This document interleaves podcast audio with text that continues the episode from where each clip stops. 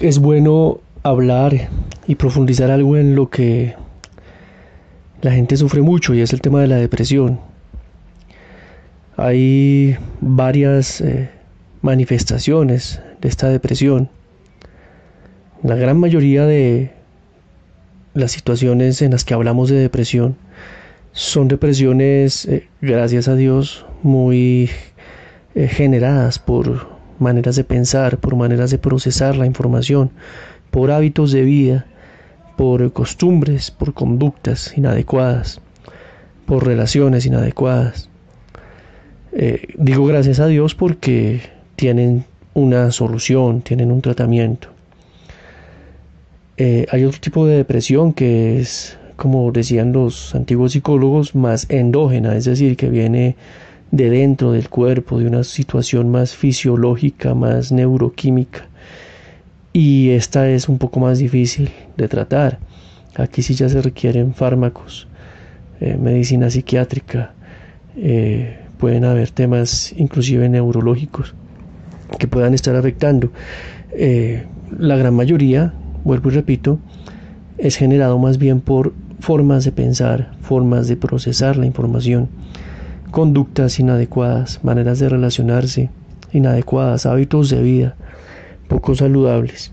Entonces creo que parte de lo que hay que promover es precisamente que la gente que dice sufrir de depresión empiece a educarse y a formarse en sus pensamientos, en sus procesos de información, en sus hábitos de vida saludable, en sus conductas, en sus relaciones interpersonales, eh, lógicamente en su inteligencia emocional, en su autoestima.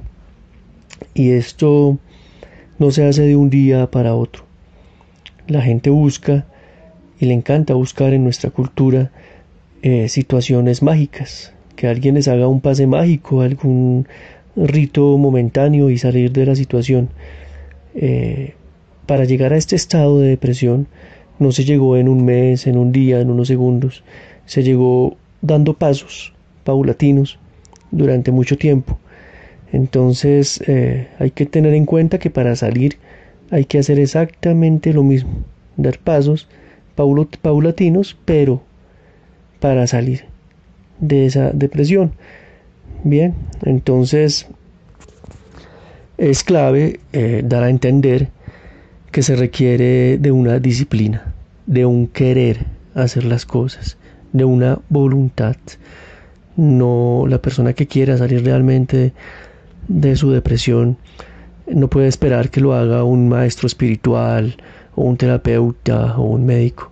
Tiene que tener conciencia de que es un trabajo que debe hacer por sí mismo, que debe hacer por que realmente quiere hacerlo. En este sentido, los talleres, las charlas, las conferencias, los momentos de meditación, de reflexión, de oración, los diarios personales, el arte, eh, todas estas situaciones que la lectura de libros y documentos que nos ayuden a entender la enfermedad o la situación, todo eso va a ayudar.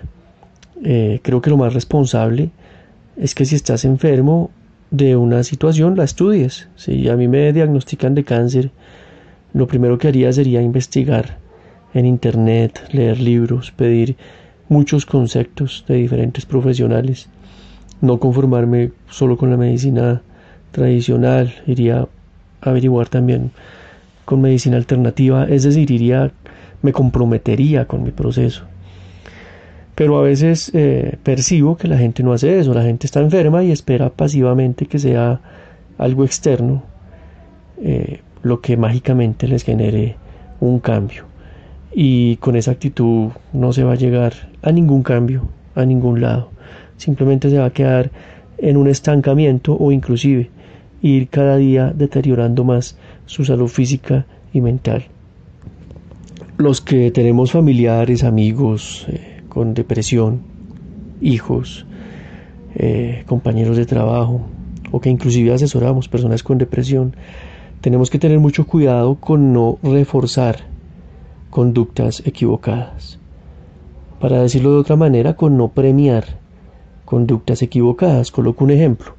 Puedo tener una persona que está acostumbrada a llamar la atención, sentándose en una esquina del salón, llorando, eh, asumiendo actitudes de, depresión. Entonces, saben que así llaman la atención de sus compañeros, del, jefe o del profesor, que, que, los tratan con una consideración especial, eh, que, los consienten, que eh, los escuchan, eh, es decir, tienen un trato especial y sin querer queriendo, como diría el Chapulín, sin querer queriendo estamos reforzando, premiando esa conducta.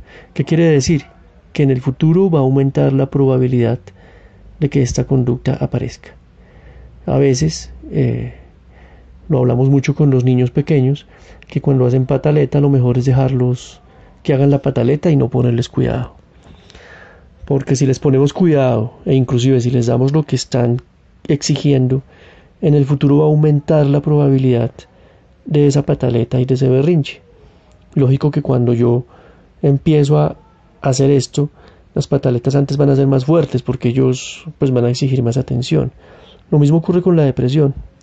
De pronto en un momento dado tú como familiar, como amigo, como compañero de trabajo, como terapeuta decides no dar tanta atención y la persona entonces eh, consciente o inconscientemente se hunde más. Pero tiene que llegar un momento donde debe asumir la actitud de salvarse a sí mismo o a sí misma. Y eso es lo que debemos buscar responsablemente, la autonomía de las personas la, porque no siempre podemos estar como una muleta eh, para una persona que de pronto no lo necesita, que tiene sus facultades para caminar y nos volvemos muletas para las personas. Y podemos estar, vuelvo y repito, premiando, favoreciendo unas conductas equivocadas. También le llaman algunos terapeutas mantenedores de la conducta.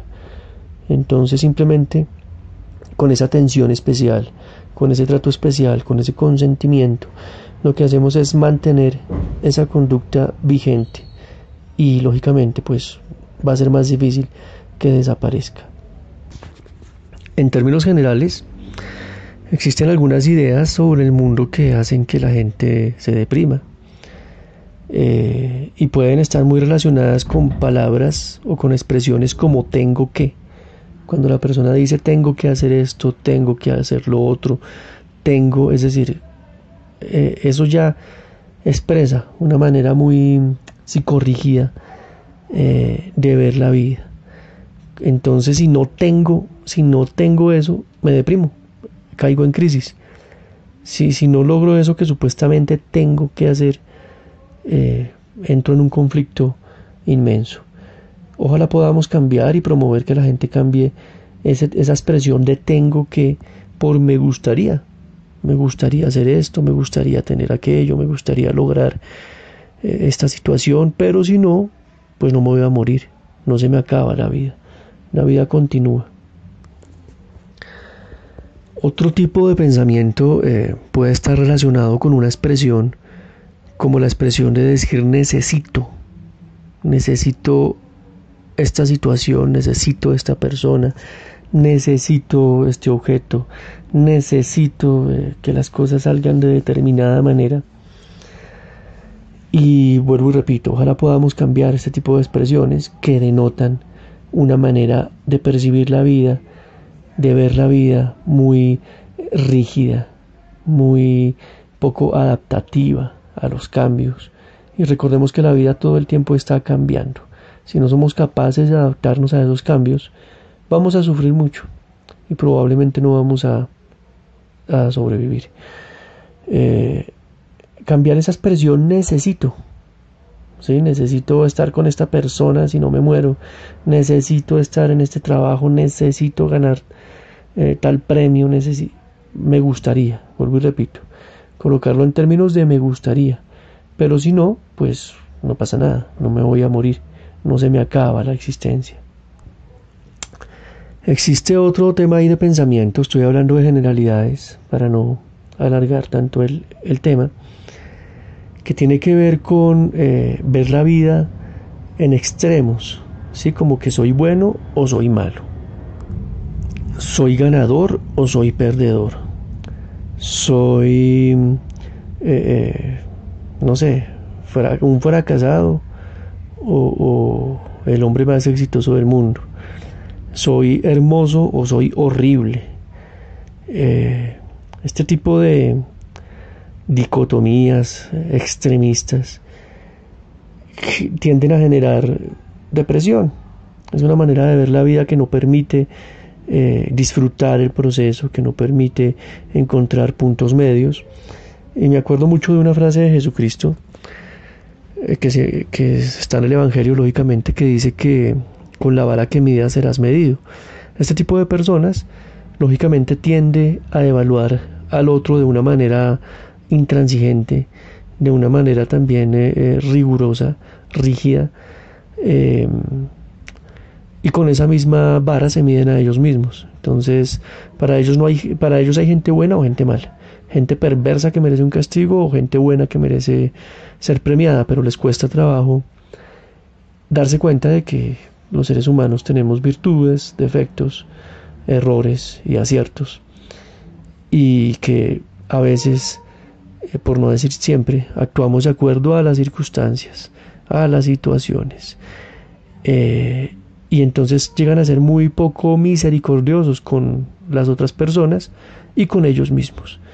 Entonces eh, a veces se juzgan muy fuerte desconociendo la circunstancia, la situación, la, las condiciones de vida por las que estaban pasando.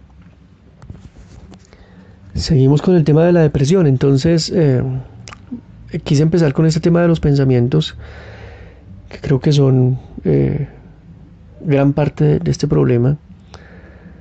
Eh, otro aspecto es cuando la gente dice o califica ciertas situaciones de catastróficas e insoportables.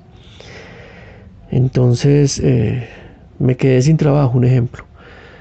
Y simplemente es una situación neutral, algo que ocurrió y, puede, y puedo centrarme en encontrar soluciones e inclusive lo puedo ver como algo bueno, como una oportunidad de cambio, de mejora, de explorar nuevos horizontes. Pero si yo digo es catastrófico, es insoportable, pues lógicamente mi organismo va a reaccionar de esa manera. Nuestro cerebro eh, es una máquina poderosa y para los que les gusta el tema de programación neurolingüística, pues nos programamos, eh, programamos nuestras neuronas, nuestro cerebro con, por medio del lenguaje, por medio de, lo que decimos. Yo digo, es catastrófico eh, vivir en Colombia o, es, eh, o no puedo soportar que mi novia me haya terminado. Y inmediatamente pues me programo y el sistema inmunológico se afecta, mis órganos internos se afectan, mis músculos se afectan, eh, mi, ritmo cardíaco se afecta, mi, mi, mi sistema respiratorio se afecta. Entonces, desde esta perspectiva, es clave cambiar esta percepción y estas palabras. Entonces hay cosas que no son catastróficas, simplemente podemos decir que es indeseable o que no es lo que yo hubiera querido, pero vuelvo y repito, no es que no lo pueda soportar, lo puedes soportar, no te vas a morir de eso. Y no es una catástrofe. Una catástrofe es que realmente eh, estalle un volcán, un incendio, un terremoto, un tsunami, e-, eso es una catástrofe. Lo demás es llevadero y, se puede de alguna manera manejar. Otra situación aquí interesante es eh, lo que llaman algunos psicólogos el locus de control. Es, el locus de control es donde ubicas el control de las cosas. ¿sí? Locus de control interno o locus de control externo. Las personas con depresión que tienen baja autoestima ubican el locus de control, es decir, el control en lo externo. Bien, las personas que son optimistas, alegres, que tienen buena autoestima, por lo general ubican el locus de control en su interior, es decir, entienden que ellos tienen un control muy grande en sus vidas, que pueden tomar decisiones, que pueden, que así como se hundieron, pueden salir a flote, que eh, pueden manejar sus pensamientos, sus emociones, eh, que pueden reconstruir su vida y esto es clave en el manejo de la depresión. Al depresivo hay que refutarle continuamente esa tendencia que tiene a victimizarse y a decir que las otras personas lo hacen sentir así o que otras personas lo humillan o que la situación lo tiene contra la pared. Es decir, hay que tratar de que la persona se dé cuenta de que tiene poder y tiene control sobre su vida, sus pensamientos, sus emociones y que nadie más diferente a él lo puede sacar adelante. Y esto va muy pegado a, otro esquema de pensamiento y es el esquema de pensamiento de, no querer enfrentar situaciones que generan cierta ansiedad, cierta eh, dificultad, cierto, cierto eh, reto, desafío. Cuando la persona logra entender que tiene control, que tiene posibilidad de decidir, que tiene poder como ser humano, puede empezar a, a, enfrentar ciertas situaciones. El depresivo casi siempre evita. Evita las deudas, evita ciertas conversaciones, evita tomar decisiones, evita colocar límites, evita, evita muchas cosas. Y cuando logra empezar a enfrentar esas situaciones, es decir, a, asumir el control de su vida, va a empezar a solucionar, va a empezar a dejar ese rol de víctima y va a empezar a dar pasos para salir de la depresión. Bien, entonces hay que cambiar ese pensamiento de creer que es mejor evitar los, los problemas, las situaciones conflictivas, que enfrentarlas. Eh, una situación conflictiva, una situación de, de negociación puede ser difícil, pero después de que la enfrentes, todo va a ser mejor para ti. Todo va a ser mejor. Vas a tener por lo menos muchas cosas claras. Vas a saber por lo menos con qué cuentas y con qué no cuentas y a qué estás jugando. Bueno, a grandes rasgos, esos son algunos de los esquemas de pensamiento que hay que cambiar. Son muchos más, pero para eso están las lecturas, las conferencias, eh, hoy en día con internet los, los audios de YouTube, de que hay, que hay por internet son muy buenos. Los retiros espirituales. Eh. Pero a esto yo le agregaría algo más y es empezar a trabajar la parte fisiológica. La parte fisiológica, ¿cómo la puedes trabajar? Empezando a manejar una nutrición eh, muy buena, comprarte un multivitamínico, empezar a comer cinco veces al día una comida muy saludable, con, con buena fruta, proteína, verdura, eh, con poca grasa, poco azúcar, pocos colorantes, eh, poco condimento. Em, lógicamente limpiar tu cuerpo también, eh, limpiarlo, purificarlo, beber mucha agua, hacer deporte, la actividad física activa tu sistema físico, todo tu sistema, iba a decir sistema nervioso, pero no solamente el sistema nervioso, es todo. Y cuando tú estás bien oxigenado, bien eh, eh, irrigado con, tu sangre, bien alimentado, bien eh, que, que, logres estirar esos músculos, pues te vas a sentir bien. La depresión no va a tener lugar en tu vida, además de que vas a ocupar esos tiempos muertos en los que a veces rumias pensamiento, masticas pensamientos negativos, los vas a ocupar en cosas importantes en actividad física. Los momentos de oración, de reflexión, de meditación son supremamente importantes. Eh, si eres ateo, si no crees en nada, simplemente míralo como una manera de autorregular tu sistema, de escuchar tu propio cuerpo, tus propias emociones, de silenciar tu mente que a veces hace tanto ruido. Busca esos momentos de silencio, de, de meditación, para los que somos creyentes, pues lógico, conectar con un poder superior, conectar con Dios, entregarle todos esos problemas a Dios, nos va a ayudar mucho, liberarnos de todas esas culpas, de todas esas cargas irracionales que a veces nos ponemos, de todos esos miedos.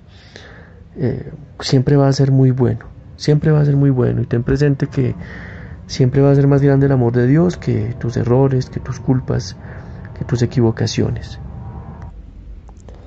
Entonces estas son solamente algunas herramientas sobre la depresión, vuelvo y repito, no llegaste a este punto de un momento a otro, por lo tanto no vas a salir de un momento a otro. Estas soluciones fáciles que a veces nos, nos ofrecen ciertos, eh, ciertos personajes considero que no son nada honestas. Te pueden estafar, te pueden sacar buenas sumas de dinero, pero realmente un tema de estos no se soluciona de, un día para otro. No se soluciona con un pase mágico ni con una oracióncita. Esto es un tema de trabajar y requiere cierto compromiso de tu parte eh, salir adelante con, con, este tema. Bien, eh, hablando de, de, otros pensamientos que maneja el depresivo, a veces eh, con mucha frecuencia piensan que la vida les debe algo y que, y que entonces es injusta con ellos. Y es, lo que voy a decir suena feo, pero es verdad. La vida no nos debe nada. Todo tenemos que ganárnoslo. Hasta esa salud mental y esa felicidad y esa, y esa salud física que queremos. Tenemos que ganárnoslo. Tenemos que luchar por eso. Esas cosas no son gratis. Que es que yo soy bueno y entonces siento que merezco ser ascendido. Soy bueno y siento que merezco que me regalen el título universitario. O soy bueno y siento que, que merezco que me amen. Eh, las cosas no funcionan así. No funcionan así. Para los que hemos sido consentidos, eh, como yo, eh, de pronto la única persona que piensa eso sobre nosotros es nuestra mamá, que merecemos todo. de resto, el resto de la humanidad no piensa eso. Entonces no cometas ese error. Lucha por lo que quieres.